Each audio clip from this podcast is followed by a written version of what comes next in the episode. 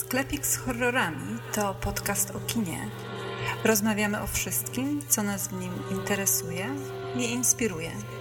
Bez względu na to, czy jest to towar świeży, czy już odleżany.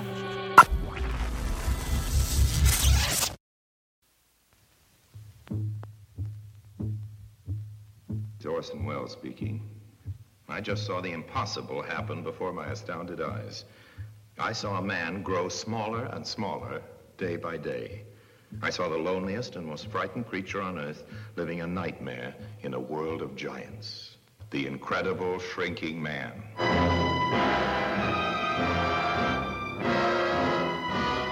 The incredible shrinking man.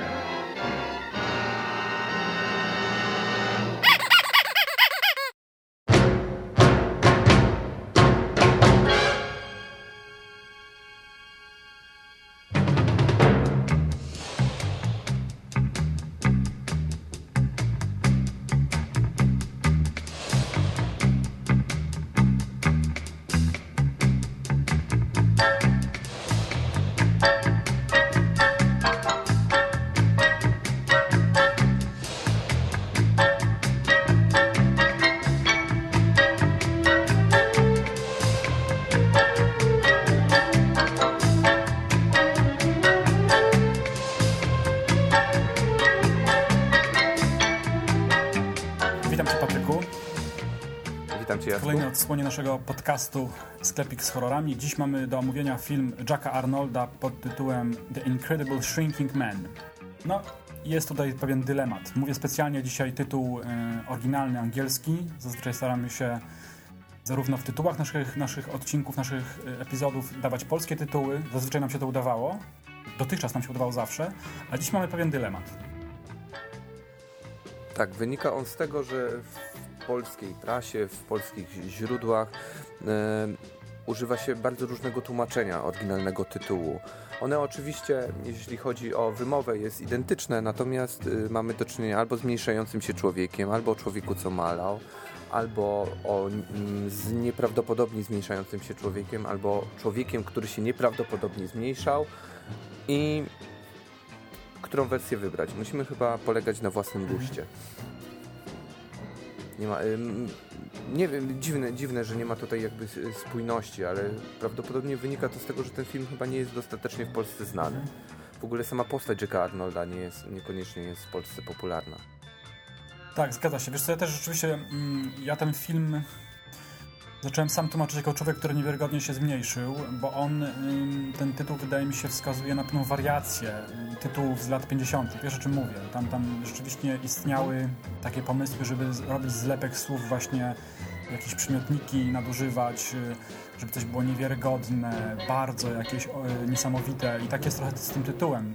Y, Natomiast rzeczywiście ja zwróciłem uwagę teraz oglądając ten film, że w trakcie filmu w pewnym momencie pada z radia. mm, Jeden z dziennikarzy mówi dosłownie ym, Tak. tytułuje The Incredible Shrinking Man. I to mhm. jest właśnie na polski przenoszony niesamowity, niesamowicie zmniejszający się człowiek.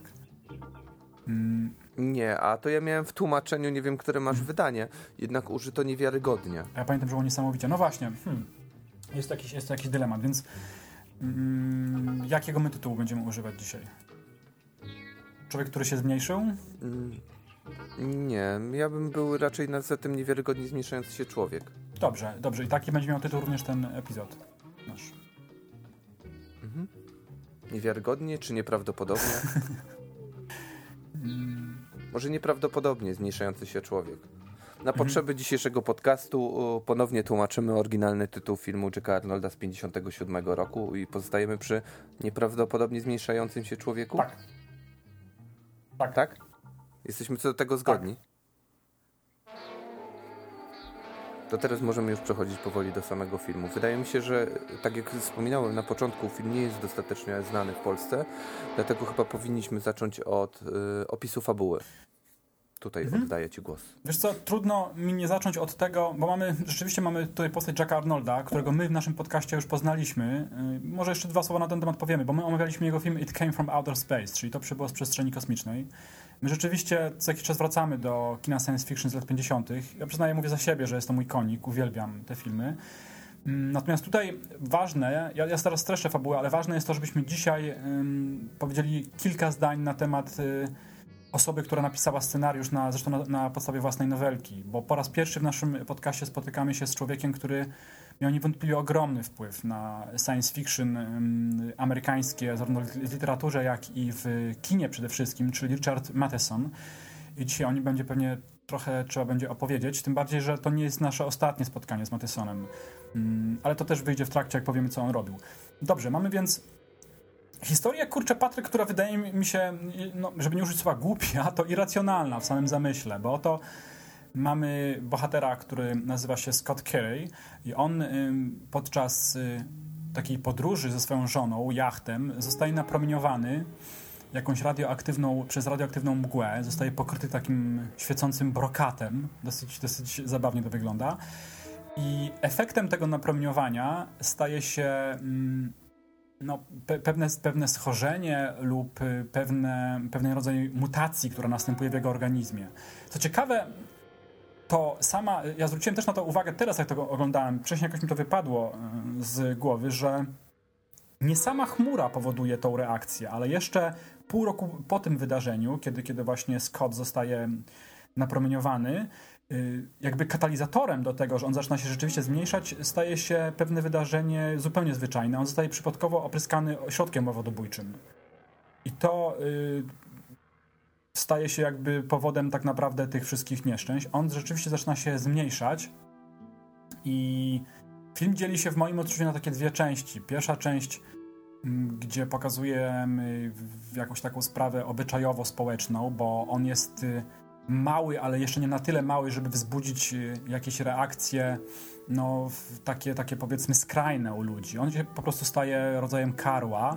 Natomiast druga część y, opisuje nam już sytuację, kiedy Scott jest rzeczywiście malutkim człowiekiem nie wiem dokładnie ile on ma centymetrów, ale występując na przykład z gwoździem, zwykłym gwoździem, takim, który wbijamy gdzieś tam w deskę lub w ścianę, no to on jest niewiele większy od tego gwoździa. Mniej więcej na takim etapie on kończy, y, znaczy kończy się film, kiedy on jest w tej, tej wielkości. Mm, to tyle, wiesz co, jeśli chodzi o opis taki ogólny, nie chcę za bardzo tutaj wchodzić w szczegóły, które wyjdą i, i, i różnego rodzaju analizy. Nie wiem, co sądzisz? Y, y, jest w porządku. Mhm. jest w porządku. Natomiast nawiążę tutaj chyba powinniśmy mm, od razu wyjaśnić pewne rzeczy, ponieważ tytuł tego filmu, jak i tytuły innych filmów Jacka Arnolda brzmią dość niedorzecznie. Tak. Mysz, która ryknęła, człowiek, który się nieprawdopodobnie zmniejszał, tarantula. Potwór szczanej laguny. E, brzmi, e, brzmi to rzeczywiście jak takie rodowite filmy science fiction z lat 50.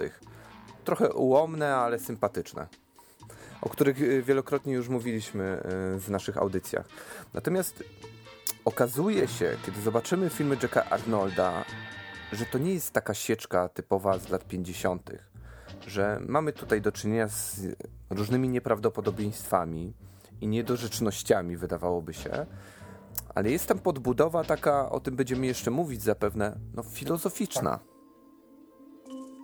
tak zgadzam się. I co ciekawe, E, w nieprawdopodobnie zmniejszającym się człowieku nie, nie, nie tak istotna jest sensacyjność e, całego procesu zmniejszania się, co czysto ludzki dramat. Wiesz co, to jeśli pozwolisz... Czy się ze mną tak, zgodzisz? jeśli pozwolisz, tak, ja zaraz, mhm. zaraz e, mam swój sposób na ugryzienie tego, taki, który sobie wymyśliłem sztucznie, ale zaraz do tego nawiążę, tylko jeśli pozwolisz wrócę do Jacka Arnolda. Rzeczywiście Mówiliśmy o tym pewnie wszyscy, którzy słuchali nasz epizod dotyczący It Came From Outer Space, że on był mm, takim niekwestionowanym, jeśli nie gwiazdorem, to guru kina science fiction w studiu Universal. On na stałe współpracował w studiu Universal i trzeba powiedzieć, że jego filmy wyznaczały jakość. To znaczy, ja nie jestem ogromnym fanem, y, znaczy on był nierówny w moim, moim odczuciu. Nie jestem jakimś fanem filmu Tarantula, ale oprócz tego filmu, wszystkie filmy science fiction, które on zrobił, on później zaczął robić w ogóle westerny, ale mówimy o lat, latach 50.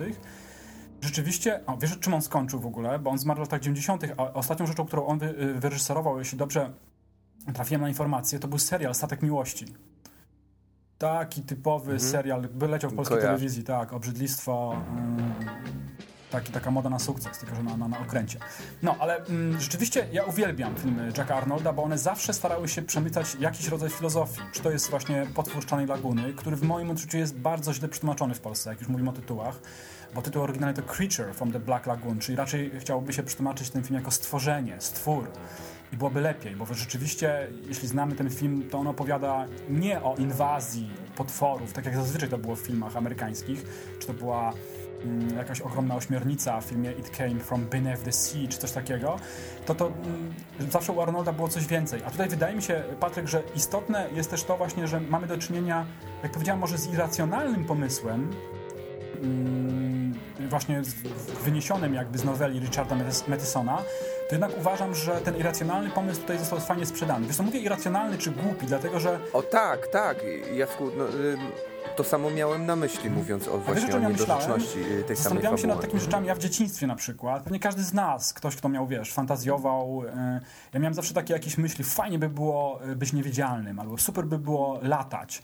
A tutaj rzeczywiście wydaje mi się, że to jest pomysł wzięty właśnie z takiego dziecię, dziecięcego jakiegoś pragnienia. Co by było, jakbym był mały i mógłbym, wiesz, jeździć na konikach jest, polnych? No, znaczy w tym pomyśle rzeczywiście kryje się jakaś taka mm, dziecięca mhm. naiwność, ale to było charakterystyczne chyba dla całej dekady lat 50. i całego kina science fiction z, z tamtego okresu, bo to kino jest niezwykle naiwne. Już wielokrotnie mówiliśmy o tym przy Zakazanej Planecie, właśnie czy to przybyło z przestrzeni kosmicznej, że mm, no, to, to było charakterystyczne dla tamtej epoki dlatego te filmy były takie, jakie były. Czyli dziś trzeba je tak trochę z przymrużeniem oka traktować, bo inaczej e, trudno byłoby je rzeczywiście znieść. Mhm. A wiesz co, ja y, zaraz będziemy mówić o szczególe, ale powiedziałem, że z, z, dzisiaj y, postanowiłem zrobić takie sztuczne jakieś y, myślenie o tym filmie i postanowiłem zamienić się trochę w Żiżka. czyli, czyli filozofa, znawcę również kina. No, wiadomo, kim, kim jest Zisiek. I ja bym ten film rzeczywiście spróbował zinterpretować w jego stylu. Zamienię się trochę właśnie w tego, w tego naszego ziomka Słowianina, który, który od jakiś czas mieszka w Stanach i jest, jest kultowym um, interpretatorem czy znawcą kina. Tak. Mhm. Ja bym ten film podzielił właśnie na dwie części. Mamy dwa poziomy tego filmu i dosłownie i metaforycznie. Mamy poziom zero, który rozgrywa się na parterze domu, w którym mieszka główny bohater Scott ze swoją żoną. I ta pierwsza część, około 30 minut, to jest takie mm, właśnie klimat społeczno-obyczajowy. Natomiast druga część filmu, kiedy Scott zostaje przegoniony przez potwora, tym potworem tutaj jest w zastępstwie gumowych potworów kot, zostaje przegoniony na poziom minus jeden, czyli do piwnicy, no, mamy historię na zupełnie innym poziomie i dosłownie i przenośni. Tam, jeśli mieliśmy właśnie te tło takie społeczno-obyczajowe, to na poziomie minus jeden mamy, nie wiem, opowieść w stylu Robinsona Crusoe. Naprawdę fantastyczna jest ta, uważam, druga część filmu, lepsza niż, niż ta Mo pierwsza. Mogę, mogę Proszę coś bardzo, wtrącić? W tej pierwszej części, jeżeli już stosujemy taki podział, ważniejszy jest sam proces zanikania tego mm, e, głównego bohatera przede wszystkim o tym się mówi. E, szuka się mm, rady, mhm. szuka się antidotum na, te, na, cały ten proces. To się odbywa w pierwszej części i rzeczywiście ten kontekst społeczno-obyczajowy zostaje tutaj zachowany. Natomiast w drugiej mamy do czynienia z, z filmem stricte przygodowym. Tak. Domostwo o, zaczyna odgrywać tutaj rolę trochę takiej niezidentyfikowanej e, planety, a domowe zwierzaki jak e, kotek, kotek jest jeszcze w tej pierwszej części, ale on jest takim powiedzmy, że spoiwem tak. łączącym te e, dwa, dwa poziomy, ale pajączek, którego gra tutaj Tarantula, e, wyciek wody mm, powodują, że no, wymuszają jakby na bohaterze sprostania tym żywiołom i tym stworzeniom. Pająk okazuje się tutaj krwiożelczym potworem i tak dalej, i tak dalej. Mm, tak więc ten film rzeczywiście w drugiej części staje się taką y, przygodówką, a kończy się zupełnie mm, bardzo nietypowo tak. jak na y, tego typu kino.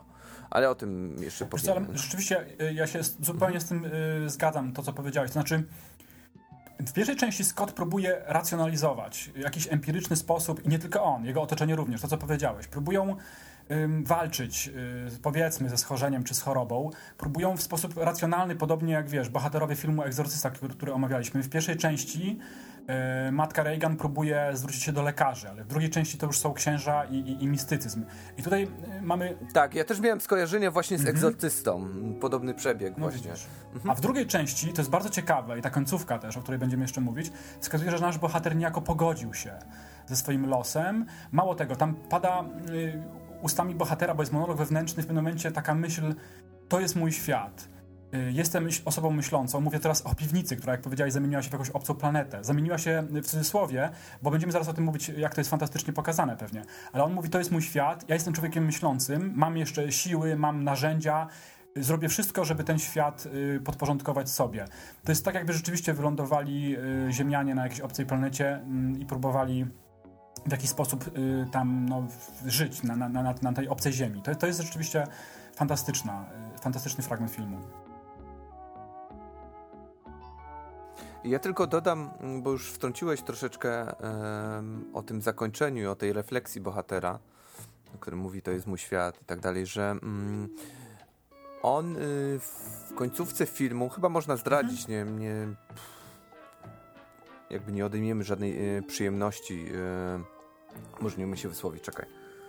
Nie pozbawimy przyjemności z oglądania tego filmu, zdradzając końcówkę. Mm, Natomiast zauważ po prostu, jakie jest podejście do otoczenia, do świata na początku filmu e, i na końcu. E, przede wszystkim bohater nasz przyjmuje taką postawę dominującą. On mówi żonie nauce, mimo że jest sympatycznym bohaterem, z którym się bez trudu identyfikujemy, którego darzymy sympatię i z którym jakby współdzielimy jego trade- e, tragedię. Natomiast on mówi swojej żonie, no przynieś piwo, nie? na tej łódce. E, przynieś piwo. Fakt, że ją przekupuje tym, że zrobi później kolację, ale wydaje jakby taki nakaz, rozkaz, bo sam jest rozpieszczony i woli się opalać. Za to spotyka go kara, e, bo nadchodzi... Tak, to ciekawe, kiedy żona idzie po piwo, to, to, Tak, tak. to jest przyczyna, że jego właśnie ta chmura dopada, bo żona jest pod pokładem y, statku, tak. Mhm. Później, kiedy zauważa, że coś z z jego ciałem się e, dzieje nie po jego myśli, że zaczyna się prawdopodobnie kurczyć, kiedy przestają na niego pasować wszystkie ubrania, on woła żonę, która tam przygotowując śniadanie, e, od razu biegnie do niego, zaczyna mu radzić i jest taką osobą podporządkowaną. Ja tutaj zaznaczę, że to jest zgodne małżeństwo, ale wiadomo jaki jest tutaj podział ról. E, natomiast w końcówce filmu e, on też w trakcie mówi właśnie o tym panowaniu, o dominacji nad światem. Pojawia się tam taki fragment w jego monologu, ponieważ ten bohater też jest narratorem filmu. On jakby przyjmuje stanowisko nie w postaci wiodącej, dominującej nad światem, ale właściwie się podporządkowującej. Y, dochodzi do przekonania, że on jest częścią większej całości, że to nie on jest władcą, że on nie może być typem wodzowskim, ponieważ jest jakby fragmentem większej całości, nawet niezauważalnym, bo w końcówce filmu, to chyba mogę zdradzić, rozpada się jakby w pył. Tego nie widzimy, to słyszymy po prostu w monologu. To, co mówisz y, o, o tym, ym, no takiej sprawie właśnie po połączenia albo porównania świata mikro i makro, bo to również się dzieje na końcu. Widzimy rozgnieżdżone niebo, czyli wszechświat ogromny, niezmierzony, miliony gwiazd. Równocześnie widzimy, kamera pokazuje również no nie wiem, ziarnka mm, piasku, czy tam jakiś gruz, y, jakieś kamyczki. Wśród tych kamyczków jest on, który coraz bardziej się zmniejsza, coraz bardziej się kurcza, staje się też takim pyłkiem to porównanie y, właśnie mikro i makro świata, ten ro- rodzaj tej, tej puenty właśnie taki, tam jeszcze pada również takie, takie y, nawiązanie do teologii. Bohater mówi na końcu, że mm, dla Boga nie ma zera. Mm, Nie istnieje coś takiego. Jest albo minus, albo plus. Według tego można wywnioskować.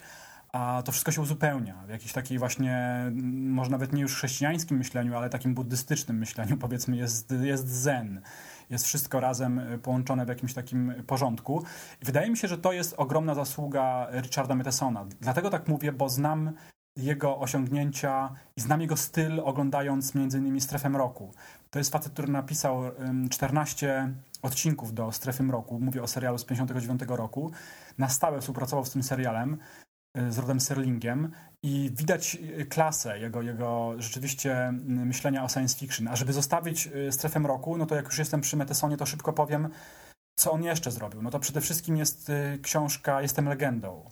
Książka, która mm, opisuje jakiś utopijny świat, gdzie mamy jedną y, postać, jak na początku przynajmniej powieści, mamy jednego człowieka na Ziemi. I ta książka miała ogromny wpływ nie tylko na literaturę, bo na dziedzictwo po, powołują się tacy ludzie jak Stephen King na przykład, tej książki samego Mattesona, ale na film. Powstały aż trzy ekranizacje tego filmu. Pewnie kiedyś za jakieś się zabierzemy. To jest przede wszystkim film Ostatni Człowiek na Ziemi z Vincentem Price'em, to jest Omega Man z Charltonem Hestonem oraz Jestem legendą z Willem Smithem. Co ciekawe, Richard Matheson... To tutaj cię zaskoczę, że film, o którym dzisiaj opowiadamy, prawdopodobnie zostanie zremakeowany i tą ekranizację zobaczymy już w 2012 roku. A kto się to bierze, nie wiesz? Nie wiem, nie wiem, ale znalazłem taką informację. Ciekawe, no widzisz. Jeszcze tylko powiem, bo dla mnie to jest ciekawe, mm, przede wszystkim Matheson żyje jest leciwym dzisiaj panem, ale, ale żyje. Ale ciekawe jest też to, że on Patryk, o tym nie wiedziałem wcześniej, nie mówiliśmy też o tym wcześniej, że to właśnie on zaadoptował opowiadania Edgar Allana Poe dla y, Rogera Cormana do ekranizacji. Tak. Mhm. Natomiast również pisał dla Hammera, napisał scenariusz do mm, filmu The Devil's Rides Out. Mm, no, no właśnie, y, to o czym mówisz jakby jednoznacznie wskazuje na to, że on jest bardziej w Polsce znany jako scenarzysta niż pisarz. Tak bardziej utożsamiany jest właśnie z filmem, bo zrobił dla niego kupę fajnych rzeczy, które tutaj wymieniłeś. Tak, to prawda. No wiesz, nie czytaliśmy, yy, nie mieliśmy okazji przeczytać na przykład jego pojedynku, Duel, ale pewnie wszyscy znają pojedynek na szosie. Dokładnie.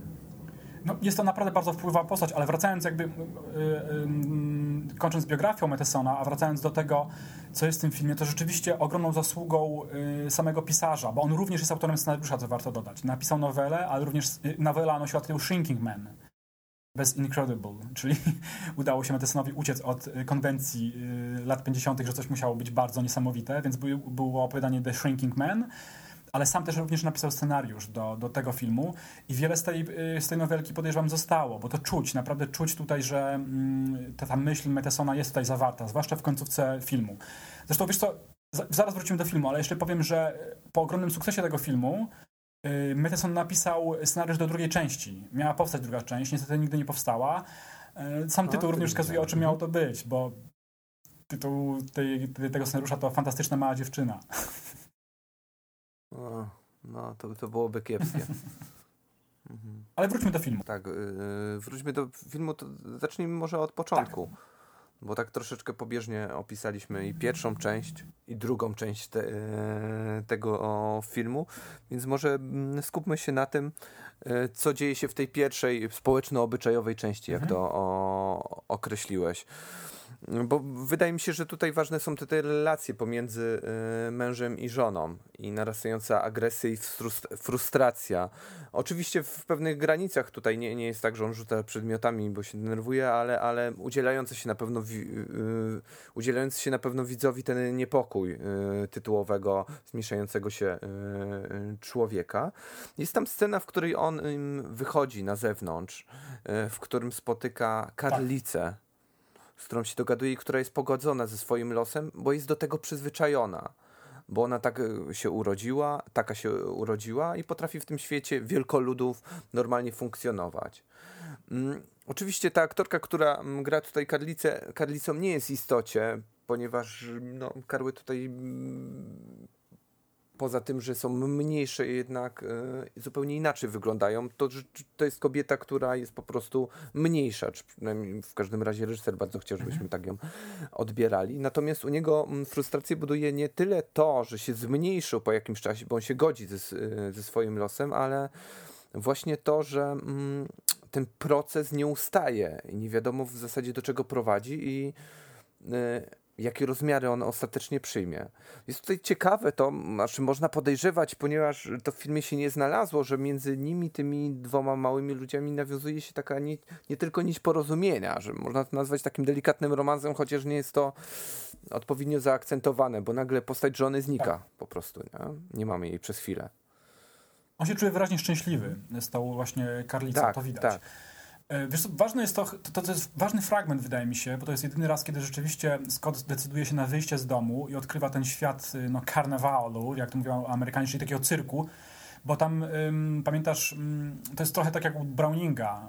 Y, nie tylko tam są karły, ale my tego nie widzimy, ale jest taki, jest, jest osoba, która zapowiada różnego atrakcje, tam między innymi przynajmniej tak w tłumaczeniu ja miałem u siebie, zapowiedziana jest ogromna kobieta, która nazywa się Dolly, Dolly Pieruk i ona waży 300 tam ponad prawie 400 kilo. Więc, więc rzeczywiście mm, Arnold, podobnie jak Browning, tylko że nie, nie na tym poziomie jak, jak Browning, bo Browning rzeczywiście był zafiksowany na tym punkcie, ale pokazuje inność, w którym Scott może odnaleźć jakieś szczęście, ale tak jak mówisz, ten proces na chwilę zostaje zahamowany, bo on mm, jest jakby lekarze próbują go ratować. Jest jakiś taki doświadczalny na nim eksperyment prowadzony z jakimiś specjalnymi lekami i to rzeczywiście ten proces zahamuje na chwilę, ale potem on się pogłębia i ta frustracja się pogłębia. To, co powiedziałeś o żonie i relacji Scotta z żoną, ona cierpi, ona, ona widać mm, chce być przy nim do końca, natomiast y, Scott, co pewnie zrozumiałe, jest bardzo wybuchowy w stosunku do niej. Ja tutaj odkrywam może za daleko idę, może, może, może tak nie sądzisz, ale może mi pomożesz, pewien również podtekst seksualny w relacjach między nimi, znaczy coś, co nie zostało tutaj powiedziane, ale w pewnym momencie, kiedy on jest niewielkim człowiekiem, siedzi na tapczanie, przy niej ona jest ogromna i mówi do niej, popatrz na mnie, ona nie chce popatrzeć i płacze, odwraca głowę, on, on cały czas tam krzyczy, look at me. Mm, ja, ja uważam, mhm. że tu również tutaj, na ile można było to pokazać w latach 50., mm, również jest tutaj no, ten problem podstawowy, dwoje ludzi, którzy, mhm. którzy są małżeństwem, czyli, czyli pokazanie, że również y, ta sfera seksualna no, y, przestaje istnieć między nimi. Mhm, mhm. Wiesz co, ja myślę, że jego frustrację pogłębia fakt, że on z, z tutaj z postaci dominującej tak. staje się postacią podporządkowaną swojej żonie, w zasadzie skazaną na nią. Prawda? Z, z, zachodzi tutaj zmiana ról. Oczywiście o tym się nie mówi, ale to widać. No, z postaci, która mówi, z bohatera, który mówi iść przynieść piwo, o, który mówi słuchaj, rzeczy mi się zmniejszyły, to że ona już do niego biegnie, nagle na nią jest całkowicie jakby skazane. Gdyby ona zechciała i się na niego zdenerwowała, to może mogło o, przydepnąć obcasem i wtedy już by było pokrzyku. E, natomiast e, wydaje mi się, że w to w pierwszej części mm, tutaj jakby zachodzi i to chciał e, Arnold pokazać. Natomiast w drugiej części mamy do czynienia z zupełnie innym typem widowiska. No właśnie widowiska, bo tak jak wcześniej powiedziałem, mm, piwnica staje się taką obcą planetą, którą bohater musi rozpoznać. Musi, yy, musi zmierzyć się z z normalnym sprzętem, który już y, w jego sytuacji przestaje być taki normalny, bo żeby się wspiąć, musi y, rzucić linę, która jest zrobiona ze sznurka i, i zaczepem jest y, gwóźdź z nitki i, i, i zaczepem jest po prostu gwóźdź, który sypia w pudełku od zapałek. No. Tak wygląda jego świat, zupełnie inaczej, który się musi zmierzyć z potworem, którego odgrywa tutaj pająk. No i głodem. O, ten głód jest tutaj bardzo o, ak, y, akcentowany. Tak, to też ciekawe, ciekawy zabieg. Y jest tutaj mm, bardzo ciekawy, uważam, bo nie jest tak charakterystyczny dla mm, kina lat 50. science fiction, gdzie dużo się mówiło. Zwróć uwagę, i to jest wspaniałe w tym filmie, że druga część jest prawie pozbawiona y, dialogów. Tak. Jest monolog co jakiś czas, a tak naprawdę oglądamy wszystko. Jest to fantastyczna sprawa, bo jak powiedziałem, zazwyczaj się nam werbalizuje. Popatrz, idzie potwór, musimy się schować, ile jeszcze mamy naboi. Nie daje nam się możliwości, widzom, cieszyć tym, żeby zobaczyć na ekranie, że w dłoni na przykład bohater ma jeden nabój, tylko nam się to mówi. Oczywiście teraz już y, zmyślam ale wiadomo o czym mówię. Rzeczywiście jest mnóstwo takich filmów. Takim najlepszym przykładem jest, już wracamy co jakiś czas do tego filmu, Zabójcze ryjówki. Że, że po prostu wszystko nam się sprzedaje w dialogach, a mało z tego oglądamy na ekranie, a czerpalibyśmy z tego większą przyjemność. Czym przy, przykładem tej przyjemności jest oglądanie drugiej części y, nieprawdopodobnie zmniejszającego się człowieka. Rzeczywiście y, wszystko tutaj, co jest zrobione po stronie dekoracji. My widzowie oczywiście współcześnie widzieliśmy takie rzeczy, czy to w King Size w Polsce, ale mówimy tutaj o 57 roku. I dzisiaj wydaje mi się, robi to ogromne również y, wrażenie. To um, może powiemy na sam koniec, bo tu jest parę sposobów. Przede wszystkim to się robi, y, ten, ten, uzyskanie efektu zmniejszania po prostu zrealizowano w ten sposób, że powiększono niejako na sprzęt, który nas otacza, czyli szpilki, łapkę na, na myszy, nożyczki, wiele innych elementów, które są tutaj powiększone do, do wielkich rozmiarów, tak jak powiedziałeś, pudełko od zapałek, po prostu odtworzone przez scenografów w większym, większej skali. To rzeczywiście robi duże wrażenie. Przypomniało mi się, e, Patryk, jeszcze na sekundę wyjdźmy z piwnicy, bo przypomniało mi się i potwierdza to twoją... A mogę jeszcze zostać yy, w tej piwnicy? Tak, tak, ale wiesz co, ja, zaraz wrócimy do niej, bo potwierdzić chcę swoją tezę. Kiedy, kiedy facet traci kontrolę. Pamiętasz, kiedy oni wodzą od lekarza, siadają do samochodu z żoną, jeszcze jeszcze kiedy on nie trafił do piwnicy, jest jeszcze w miarę dużym człowiekiem i spada mu z ręki um, obrączka. I to powoduje ogromne u niego zakłopotanie. On traci kontrolę nad sobą. Mało tego, żona się go pyta, czy mam poprowadzić samochód? I tyle. To chciałem jakby jeszcze do, do, do, doprowadzić do, do, takich pewnie, że nie jest to tylko jeden ten element, o którym mówiłeś, tylko jest rzeczywiście, jakby potwierdza to twoją tezę, że ten człowiek y, jest tłamszony niejako, może nie dosłownie, y, bez premedytacji, ale tłamszony jest przez swoją żonę. Dobra, wracamy do piwnicy. Wracamy do piwnicy. Wrócę do tego, o czym mówiłeś wcześniej, że o tej zminimalizowanej tej warstwie dialogowej po prostu Arnold wierzy w inteligencję widza. Rzeczywiście w kinie klasy B czy kinie science fiction tamtej epoki zapewne by nam dopowiedziano, że oto idzie pająk. Co mam zrobić? Tak. Na takiej zasadzie Dokładnie. bardzo. Natomiast tutaj nic nie trzeba nam podawać, bo to wszystko widać. I Arnold no, widocznie wyszedł z założenia, że widzowie, którzy oglądają te filmy, raczej nie będą czuli się zakłopotani i zdezorientowani tym, że, że nie dodaje się niepotrzebnych po prostu słów, tylko zrozumieją istotny przekaz i najważniejsze. Ta warstwa dialogowa to przede wszystkim dotyczy opisu jego same, mm, jego emocji, tak. czy jego stanu, że jest głodny, że jest zagubiony, a później wchodzi na takie wyżyny filozoficzne. Dokładnie. I tu jest ogromny, uważam, też wpływ Metesona, bo to, co powiedziałeś, on okej, okay, opisuje, są fragmenty jego monologu, gdzie opisuje przestrzeń, ale nie mówi, jaka, w tej, wydaje mi się, że ta y, piwnica jest duża, a jaka jest brudna i tak dalej. On mówi raczej tak, ten krajobraz przypomina mi, mi jakąś inną planetę. Albo mówi, kiedy byłbym wielki, przeskoczyłbym to, ale dla mnie teraz to jest ogromna dolina. Yy, wiesz, jakby kiedy chcę przejść po, po, po desce, żeby, żeby pójść dalej nad, nad jakąś ogromną przepaścią, to rzeczywiście jest tutaj pokazane jako przepaść. Widzimy drabinę, czy też schody, które wychodzą z piwnicy do, do, do tego poziomu zero, jak powiedziałem, i widzimy kątem ustawienia kamery i obiektywem makro, że to jest no, mur chiński dla niego i to mur chiński podzielony, czy pomnożony raczej przez 10.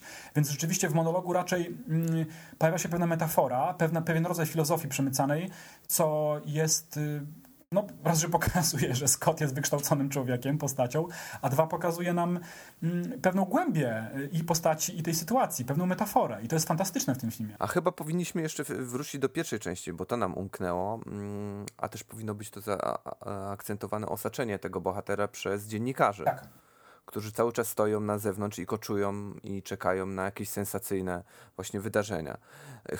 Chyba w tamtej epoce i przez dziesiątki jakby lat to mogło być dla nas nie do końca czytelne, ponieważ nie istniał taki zawód jak paparazzi. Mhm. Prawda? Nie, dziennikarze na pewno tak nie koczowali przed jakimiś wydarzeniami, tak jak y, w Stanach Zjednoczonych. To y, świetny jest to zabieg, ponieważ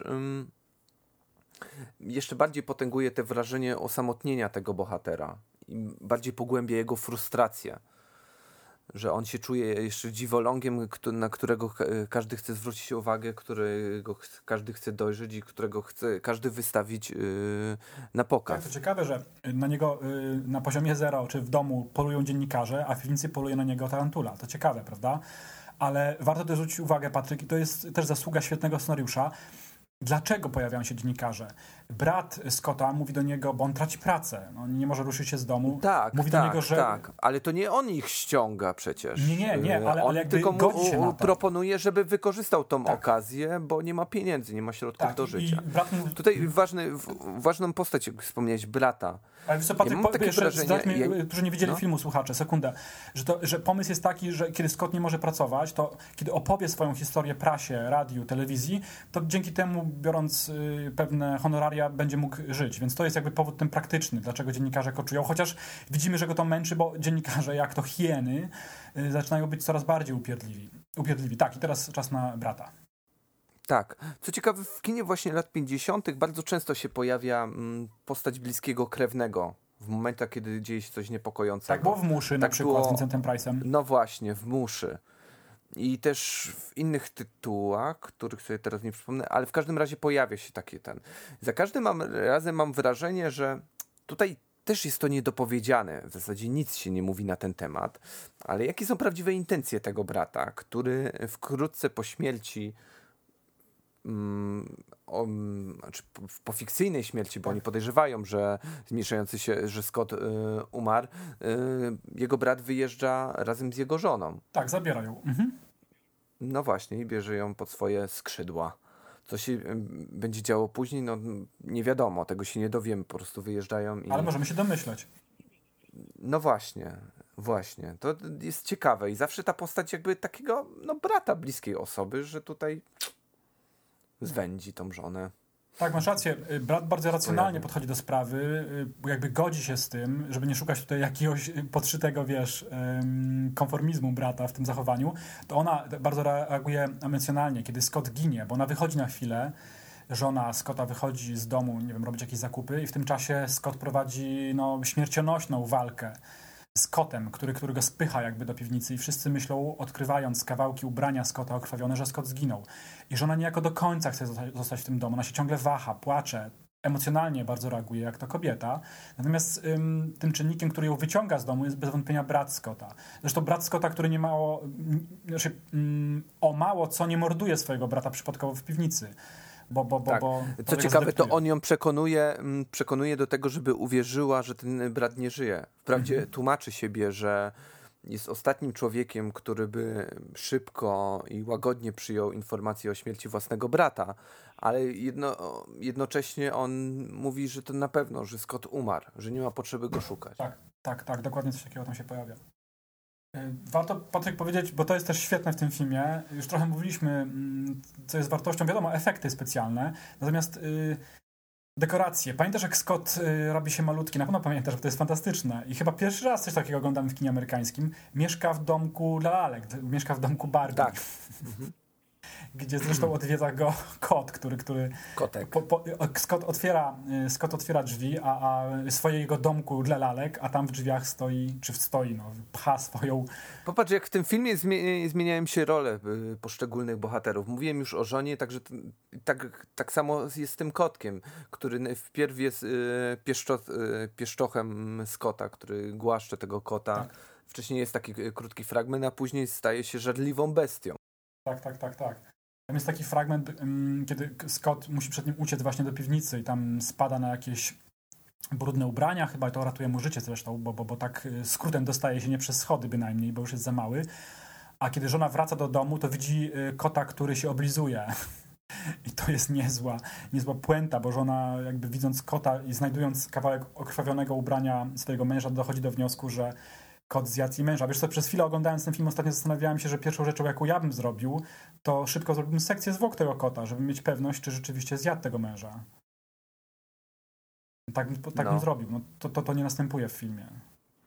Może on jest w szoku nie po prostu. następuje może dlatego, że film by się szybko skończył i tak... Do... nie, nie bylibyśmy pocieszeni. No tak, masz rację. E, Wiesz co, no, mm, już mówiliśmy tak, że te efekty specjalne w tym filmie są postawione na, na dwa jakby punkty y, ciężkości. Mamy tutaj odtworzone w, większej skali różnego rodzaju przedmioty, czy to są zwykłe filiżanki, jabłka, fotele, y, aż do takich właśnie rzeczy jak pine, pineski nie, ale tam są szpilki, gwoździe, nić i tak dalej, i tak dalej. Ale również y, kiedy jest interakcja bohatera z powiedzmy żywym planem, czyli z kotem, z tarantulą, czy, czy, czy z innymi ludźmi, z żoną, to często decydowano się też na mm, podwójną ekspozycję taśmy, czyli mamy ekran podzielony na dwie części. W jednej części gra y, Scott pomniejszony w swoich dekoracjach, a w drugiej części gra to kot na przykład, czy jego żona.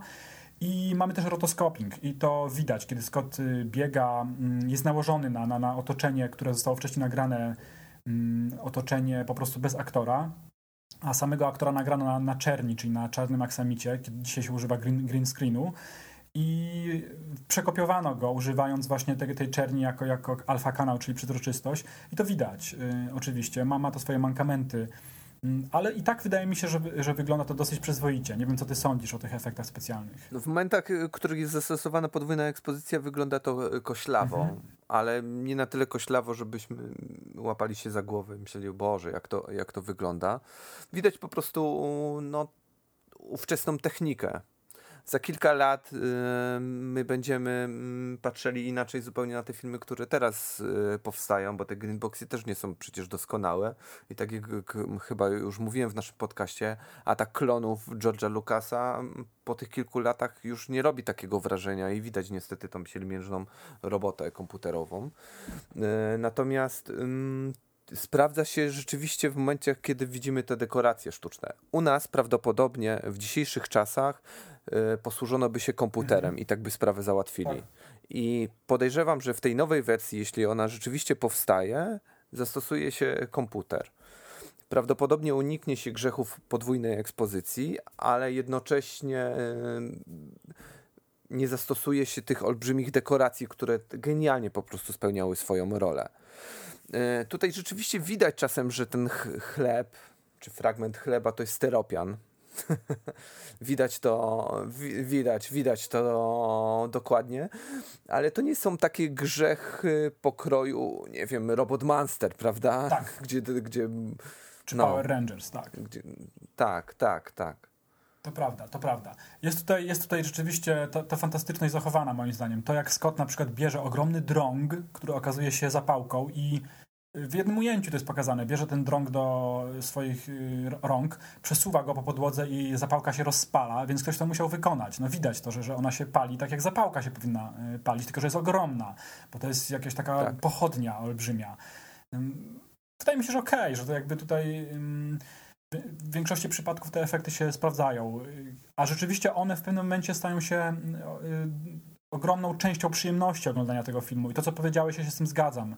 Zwłaszcza kiedy mamy do czynienia z tymi dekoracjami, które udają sprzęty zwykłego użytku. Mówię o puszkach na farby, mówię właśnie o drewnie, fakturze drewna. To wszystko zostało odtworzone, kiedy widzimy zwykłą deskę, mm, z której zrobiona jest jakaś skrzynia, która stoi w piwnicy i ta deska dla Scotta ma no nie wiem, wysokości jakieś 8 metrów, czy tam 6 metrów i widzimy fakturę tego drewna, to jak ona się, te drewno odkształca pod wpływem czasu. Tak. No, to wszystko zostało wykonane rzeczywiście i, i, to, i to wygląda w moim odczuciu również się z tym zgadzam fantastycznie.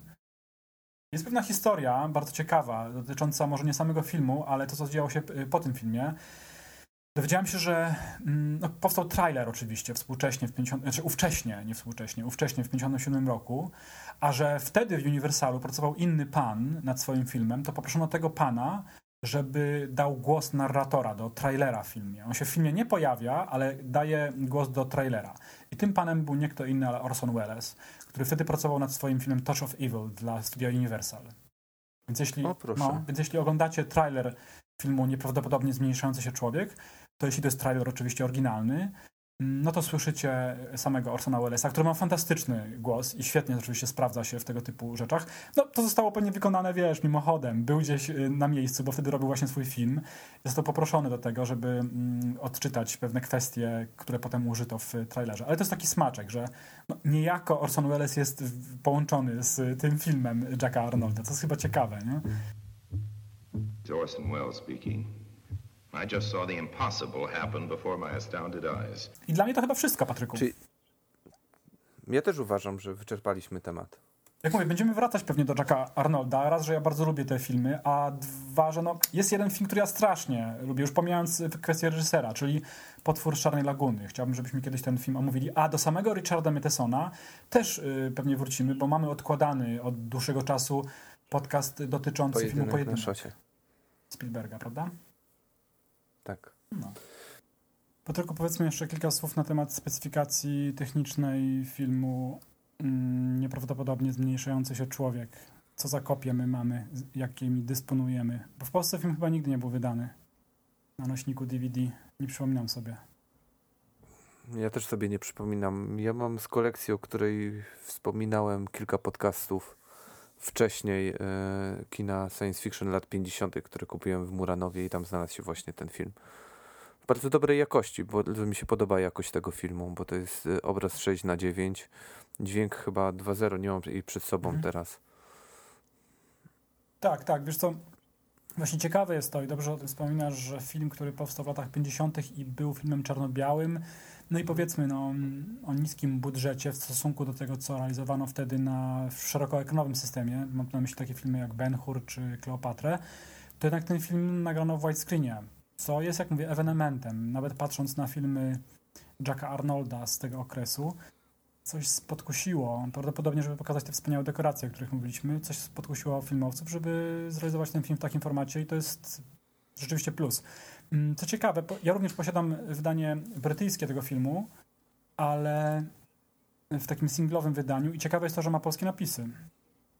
Ale ja też mam mhm. prawdopodobnie brytyjskie e, to wydanie, również z polskim tłumaczeniem.